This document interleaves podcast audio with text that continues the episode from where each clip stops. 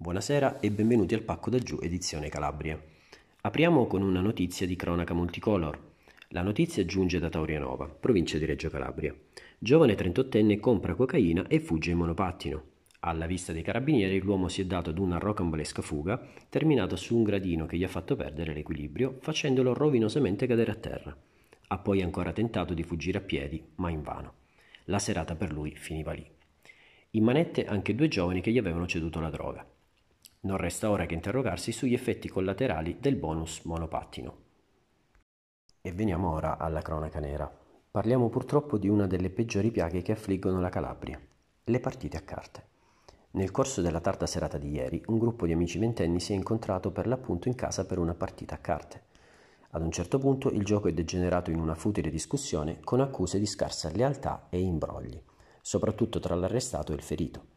Inizialmente dissipato, il litigio tra i due è però proseguito più vigoroso poco dopo in strada, quando è iniziato uno scontro con calci e pugni.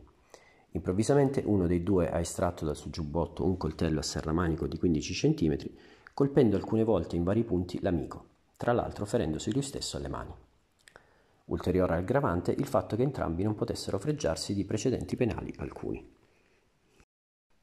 Passiamo ora a un fatto di cronaca spicciola, furbetti del bonus spesa. Accade ad Africo, provincia di Reggio Calabria, dove in 91 su 98 prendevano i buoni spesa Covid ma non erano poveri.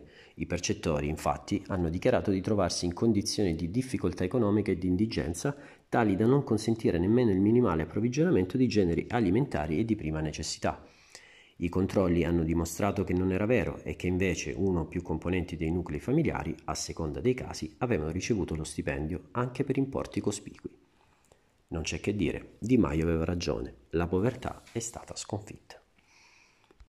Notizie di costume.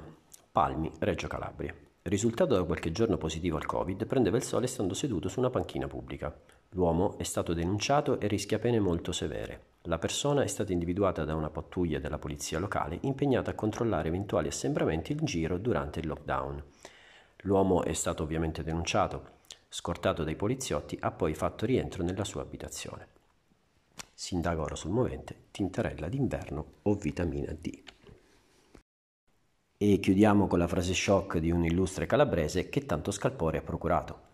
Tale Gianfranco Librandi, deputato di Italia Viva, asserisce quanto segue. Noi calabresi resistiamo meglio al virus perché siamo africani bianchi. Secondo il deputato di Italia Viva, gli immigrati sono più forti di noi. E aggiunge, fammi vedere un immigrato in ospedale con il Covid-19. Non ce ne sono, non si contagiano, non hanno niente. Insomma, un po' come dire, hai mai visto il funerale di un cinese? Bene, dallo Ioni è tutto, a voi la linea.